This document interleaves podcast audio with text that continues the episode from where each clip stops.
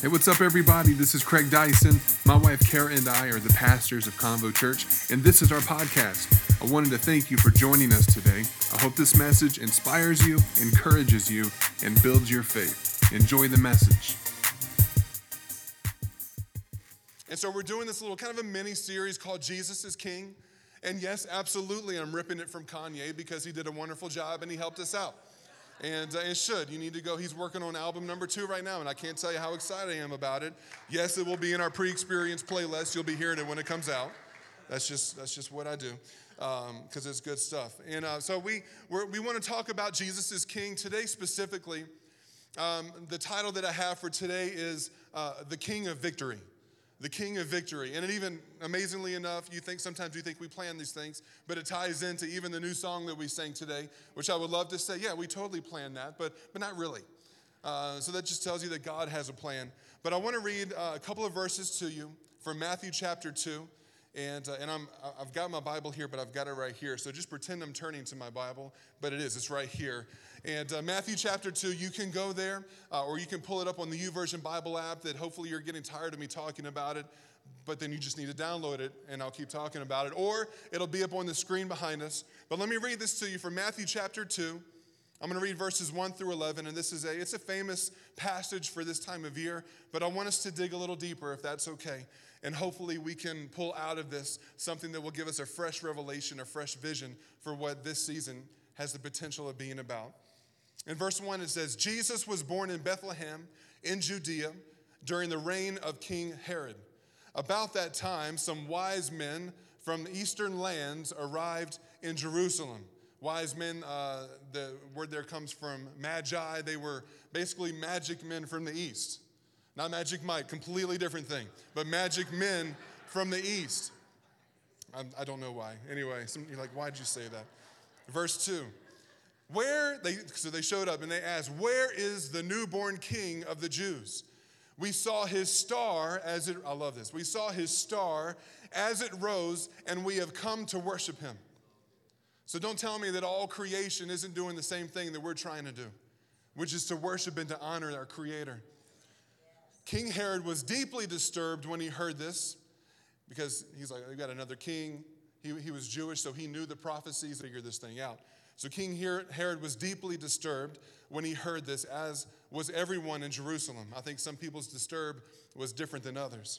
He called a meeting of the leading priests and teachers of religious law and asked, Where is the Messiah supposed to be born? And they said, Well, in Bethlehem of Judea, they said, for this is what the prophet wrote. And you, O Bethlehem, in the land of, Judea, in the land of Judah, are not the least among the ruling cities of Judah, for a ruler will come from you who will be the shepherd for my people, Israel. Then Herod called a private meeting with the wise men, and he learned from them the time when the star first appeared. And then he told them, Go to Bethlehem and search carefully for the child. And when you find him, do me a favor, come on back and tell me where I can go to worship him too. And later we find out he actually didn't want to do that. He wanted to find where he was so that he could kill him. It escalated rather quickly. Okay. So in verse 9, it says, After this interview, the wise men went their way, and the star that they had seen in the east guided them to Bethlehem, and it went ahead of them and stopped over the place where the child was. Now, here, here's an important line right here. When they saw the star, they were filled with joy. And they entered the house. This wasn't the manger at this point when the wise men show up, just a little backstory. They say it was anywhere from one to two years later. So we got the nativity, we got the wise men, we got the sheep and the goats and everything. That's not, that's not 100% accurate. Anyway, I don't want to mess up your nativity, but I'm just saying. Okay. So they entered the house, they saw the child with his mother Mary, and here was their response. They bowed down and they worshiped him. Then they opened up their treasure chest and gave him gifts of gold, frankincense, and myrrh. I love that. Can I pray for you real quick? I just I, I feel like God wants to say something to us today, and I don't want to miss it. Father, we just pray in the time that we have that you would open up our hearts. God, help us to see you for who you are. Jesus, we want to not just not just see you as our best friend, but God, help us to know that we also need to honor you as King, King of our life, King of this world, King of your creation. And so, Father, open our hearts and our minds to receive what you're trying to say. God, break down any walls that maybe have been put up or that we've put up so that we can get everything out of this that you're trying to put into us. In the mighty name of Jesus. Somebody say amen. amen. Now, no, I mean, come on, we're, for the most part, I think we're, we're Americans, we're, we're Western civilization. Uh, I don't think that I'm aware of anyone in here is used to living in a society that is led by a king, right? Um, and so when we think king, maybe we have some different ideas of what that means. You know, sometimes in America, we treat Jesus like he's an elected official, and if we like him when he makes us happy, and when he doesn't make us happy, we want to vote him out. And uh, but we have to have. A, oh, I'm sorry. Was that a little? Was that a little on the nose? A little bit. Okay. Um, but I, I, think sometimes we need to think about what comes to mind when we think of king. So I got some options here. We have the medieval king. Sometimes we think of the medieval. Okay, I think that's the Bud Light guy. That's the Bud Light guy. But nonetheless, I think he's dressed like Dilly Dilly, like the. So maybe maybe you think of this one when it comes up. Maybe you think of this next one. I don't know. Uh, ever, the Lion King. Okay, maybe not. Uh, I, I, know most of you would probably fall in line with this next one if, I, if I'm correct. I think the King James, right? Come on, Herman, I see you. okay, it's getting violent. Let's move on from that one. Uh, maybe some of y'all a little bit hungry. The Burger King. That mask looks really uncomfortable. I think we can do a little bit better than that. Maybe when you think of King, you think of Dr. King. Much better. Much better, much better. But even, even within that, we have these different ideas of what a king looks like. But, I, but in our natural human state, none of us think of this next one. None of us think of king when we see this decrepit manger that was not meant to hold a human being, let alone the king of the universe. And so, God, what He's trying to do and what He has always tried to do from the beginning is to get us to see things in a different way. The entire, I'll use the word space, that exists between mankind and God exists not because God wants distance and space. It exists because we have decided that there is a better way to do things that is our way. And we have created systems and cultures and divides and, and, and special groups and ways of doing things that make sense to us.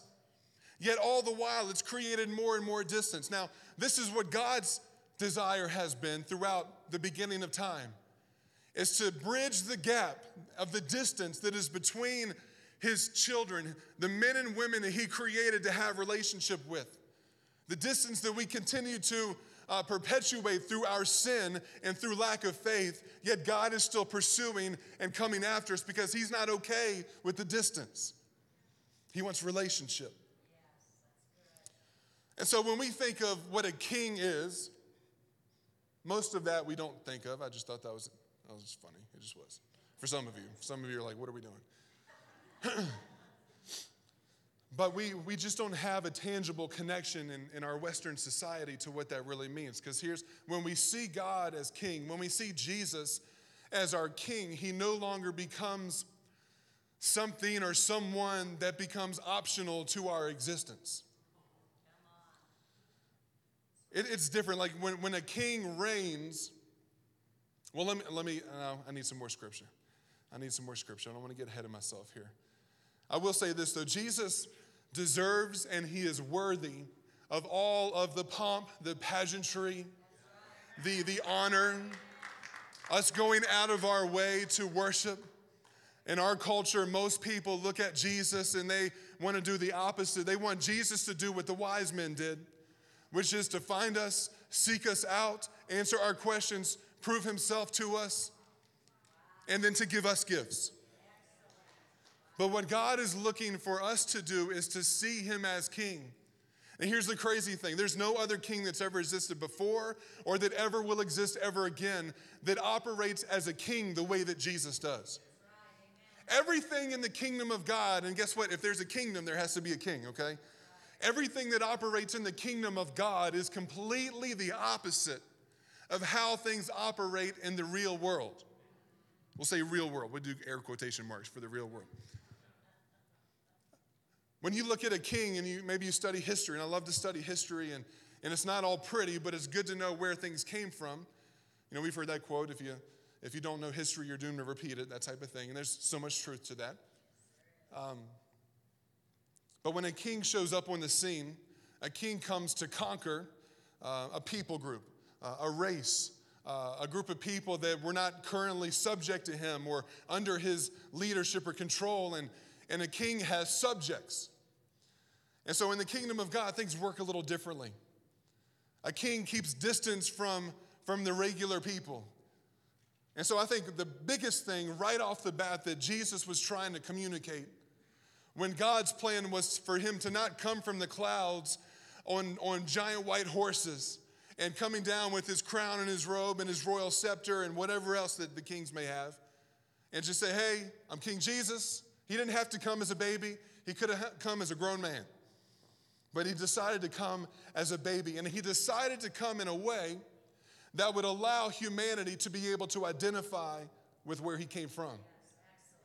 So much of high society, whether it's kings or whatever it may be, is, is so built on the reality that, um, well, we just can't relate to that.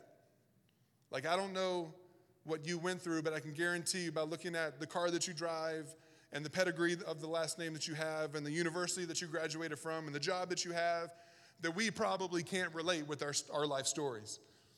Jesus didn't come for the best of the best, He came for the most broken, He came for the down and out.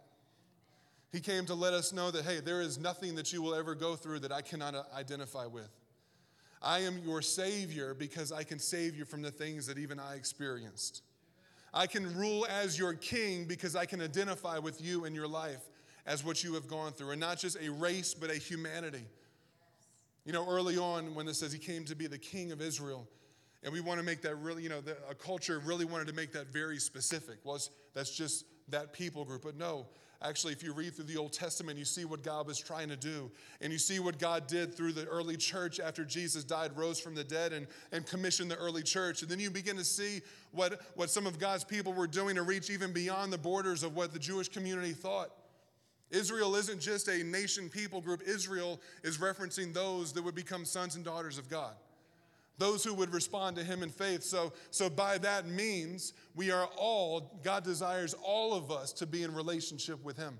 And we become the members, if you will, of the kingdom of God, the nation of Israel, the descendants of Abraham. Paul talks in the book of Romans about how Abraham, you're not just a descendant of Abraham by blood, you're a descendant of Abraham by faith because Abraham was the first one to put his faith in God and be recognized as the father of our faith. And so we got to look at things a little bit differently when it comes to Jesus being our king. Let me read this to you Philippians chapter 2. And, and I was telling you a second ago how, man, Jesus just does everything backwards. He just does everything differently. And the reality is, it's not backwards, it's the way it's supposed to be done, but it's so different from how you and I think. In chapter 2 uh, of Philippians, verses 6 through 11, it says, talking about Jesus, though he was God, he did not think of equality with God as something to cling to. Instead, he gave up his divine privileges. This is what sometimes there's a the divide between classes because we can't relate. We can't get it going. Like this is America, we don't have classes. Yeah, right. Yeah, we do. And it says he took the humble position of a slave and was born as a human being. And when he appeared in human form, he humbled himself in obedience to God and died a criminal's death on a cross. Therefore, God elevated him to the place of highest honor and gave him the name that is above all other names, that at the name of Jesus, this is where somebody can say amen, every knee should bow in heaven and on earth and under earth, and every tongue declare that Jesus Christ is Lord to the glory of God the Father. See, here's the thing in our world, lords are lords, saviors are saviors, kings are kings. But in the kingdom of God, Jesus is all of the things. He is the king, He is the Lord, He is the Savior. And there's many scriptures that go on to say not only is he the king, the Lord, the Savior, he's the king of all kings, the Lord of all lords. There is no other one that can save us the way that Jesus has. Most kings come to be served, but Jesus came to serve others. He kind of flipped the script on that whole thing. Most kings come to take what belongs to others and make it their own, but Jesus came to take everything that he was and give it away.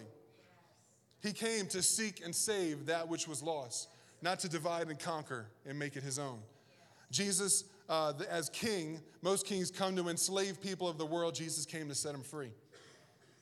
John 8 36, it says, So if the Son sets you free, you are free indeed. Galatians 5 1, so Christ has truly set us free. Now make sure that you stay free and don't get tied up again in slavery. So, we're talking about the King of Victory today. I want to make a declaration to challenge the way that we think, and I want to say this one line God does not lose, He never has. I know, like back in the day, all right, so this is just me growing up in the church world. Back in the day, I don't know, some of y'all have ever experienced this. When we got to Easter, we always tried to put together these really cool skits, right? These plays. And, and, and uh, any Carmen, this is old school, come on. I mean, some of y'all be like, I don't even know what you're talking about. Any Carmen fans out there from back in the you know, 80s and 90s. And, and, uh, and so he had this one thing where he, where he uh, you know, talking about Easter. And I know it's Christmas, I get it, but it's still Jesus, so work with me. And uh, so he, uh, where he, you know, kind of had this whole storyline of a song that he wrote was, you know, Jesus going to the cross, and it was a boxing match, right? And you got Jesus, and he's in a boxing match, and on the other corner, you got the devil, and he's, and it kind of, you know, like, like the devil is winning. And that, you know, it's like, oh, he's, oh, geez, a blow to, the, you know, blow to the chest, you know, right cross, upper hook, you know, it was really dramatic. This is back when church was really cool. And, um, and, you know, eventually, boom, you know, Jesus, oh, he goes down, Jesus goes down, and the devil's, you know, jumping around. And uh, apparently, this made a great impression on me because I can remember like it was yesterday. But we've kind of had this false reality that we talk about, we preach this imagery of Jesus, that he got knocked out, and then somehow, oh, hey, look at me, I'm coming back. No. God doesn't lose. Jesus never lost. And so we need to embrace that reality that if we are, let me just use this term for the sake of the, the, the, the, verbiage that we're using, if we are the subjects of the kingdom of God and we live with the rights that come with those who are part of a kingdom, if we are sons and daughters, because here's a cool thing Jesus tells us later, we're not just subjects, we're actually co heirs with Him which means that the rights and the blessings and the privilege and the identity and the authority and the power that Christ has because he is the king, guess what? You got it too. You got it too. And so we got to understand that if that is the reality of the world in which we live, and God doesn't lose, and his kingdom doesn't lose, and, and us as being the co heirs of Christ don't lose, we're like, well, wait, wait, wait, wait, wait a minute. Let's not get crazy. Because I'm, I'm pretty sure I've lost. I'm pretty sure I've taken some significant L's in my life. I'm pretty sure that, okay, Jesus doesn't lose. I, will give you that. Yeah, yeah, because he's God and everything. It's easy for him. He just snaps his fingers and everything's perfect. But that's just not, that's not the reality. Here's the deal. Um, I played sports growing up, and you always knew who won because you were able to check the score at the end of the game. Sometimes you and I, we have different measurements than God does about what's a win and what's a loss. We're thinking that we've taken a loss when what God's trying to say is, no, this is, this is a setup for a victory that's coming. And I, I know, like I can, I can, as I say that, I can hear it in the back of my head. That's a great, that's a great preacher cliche, Pastor Craig. Thank you for that. Because we, you know, nothing, nothing goes wrong in the kingdom of God. Everything's great. You know, every, every, every struggle that I've ever had, every, every, you know, we just, I just almost couldn't get my stuff together because I'm talking about Ann up there with Jesus. And, and, you know, it seems like it was a defeat because cancer thought it won. But the reality is, is that you can't lose. Even if what we have in this life is taken away, you still lose, devil. The enemy still loses because now there is no more pain. There is no more cancer. There is no more suffering. There is no more tears. And I'm telling you, I'm telling you, I would personally prefer for that miracle to happen here. But there are things that God knows that I don't know. There are things that, that, that, King Jesus understands that he can see from his perspective on his throne that we cannot see. And I know it can be hard and complicated for us to figure out the details of life. And when we feel like we've taken a loss, to, to be able to say something dumb like, nope, this just God set me up for a victory. It's going to be great. We try to like fake ourselves into a positive moment. But the reality is, we've got to get ourselves wrapped around this concept that what God considers a win is different than often from what we consider a win. I'll make it a little bit more temporal, if you will, that sometimes for us, in the, just in the busyness of life, we see a win as what's existing in our bank account. We see the win as what age can I finally retire? We see a win as how many followers do I have on social media? How many likes did I get on that post? We see a win as did I get the promotion that I've been working for my whole life? And God say, hey, those things aren't bad, those things aren't terrible, but you guys are using a different scoring system than I am. He wants us to begin to see things the way that He sees things as wins and as losses. You know, if we, if we are really going to take Scripture at, at face value, I love this, uh, the scripture in Proverbs 21 31. It says that, that the horse is prepared for the day of battle, but listen, but victory belongs to the Lord. So it kind of paints this picture of, yeah, we can prepare. The horse, you know, we're like, who's riding horses? And this is, this is back in the day, okay? In Proverbs, it's like the horse is prepared for the day of battle. So that means that, yeah, there are things that we should be doing to prepare for the seasons, to prepare for the things that life may throw our way, but in the end, victory belongs to God. So I really want to challenge us that we look at the fact that, that He is a king of victory. It's for us to stop going into the difficult moments of our life and wondering if we're going to get through it and wondering if we're going to make it. Had somebody I was, I was kind of like lovingly debating, this is uh, years ago, and it was an atheist. and It was a friend of mine, though. And then just that whole thing, like, hey, how convenient is it that you can just say, whatever happens, we still win? That's super convenient. That just kind of seems like a flawed argument. I'm like, well, it may seem like a flawed argument, but I'm telling you that if once you begin to experience the hope that's connected to that type of victory, it begins to transform the way you see everything. Because, yes, you can have everything taken away from you and still win. Yes, you can experience the losses that to some people observing your season may not have a clue how you're getting through, and you may not have a clue how you're getting through.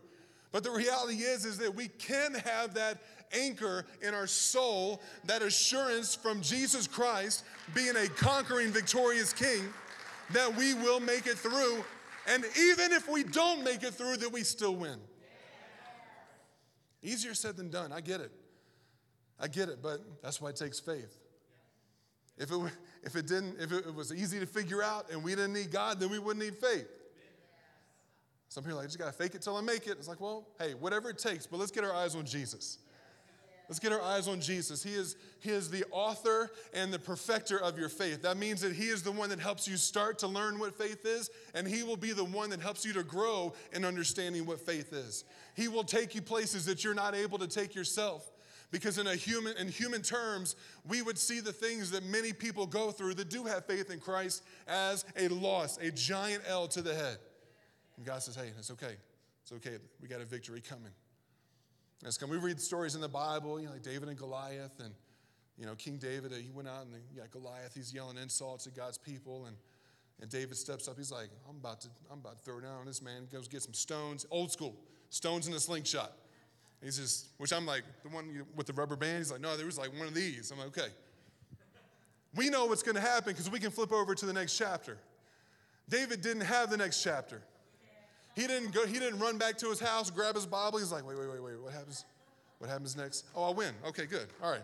All right, here we go. Woo. He didn't know what was going to happen next, but he knew what was going to happen next. And I wonder if we can, in this, this is such a great Christmas message. This has nothing to do with, anyway, it's Jesus. what are you, what are you going to do?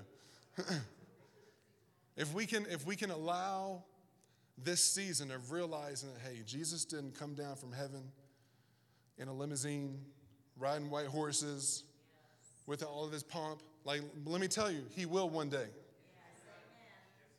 When he comes again, this is what scripture tells us, whether it's uh, through Old Testament prophets or reading through the book of Revelation, there will come a time when Jesus returns to take his church, to take his bride home with him, to, to establish a permanent kingdom here with a new heavens and a new earth. And I know that gets deep, and maybe we'll talk about that later. But the reality is, is that he came once as a homeless baby with nothing so that he could identify with the broken humanity so that one day when he would return, we would recognize, the whole world would recognize him as a conquering king who was coming in victory. And I want to encourage you this morning, if nothing else, God is more than enough for what you're going through in your life right now. It may not fix all the answers. It may not pay all the bills. It may not work out the way that your scoreboard says it should work out, but I'm telling you that God is faithful. King Jesus is victorious. God does not lose. And somebody needs to allow that to minister to them this morning.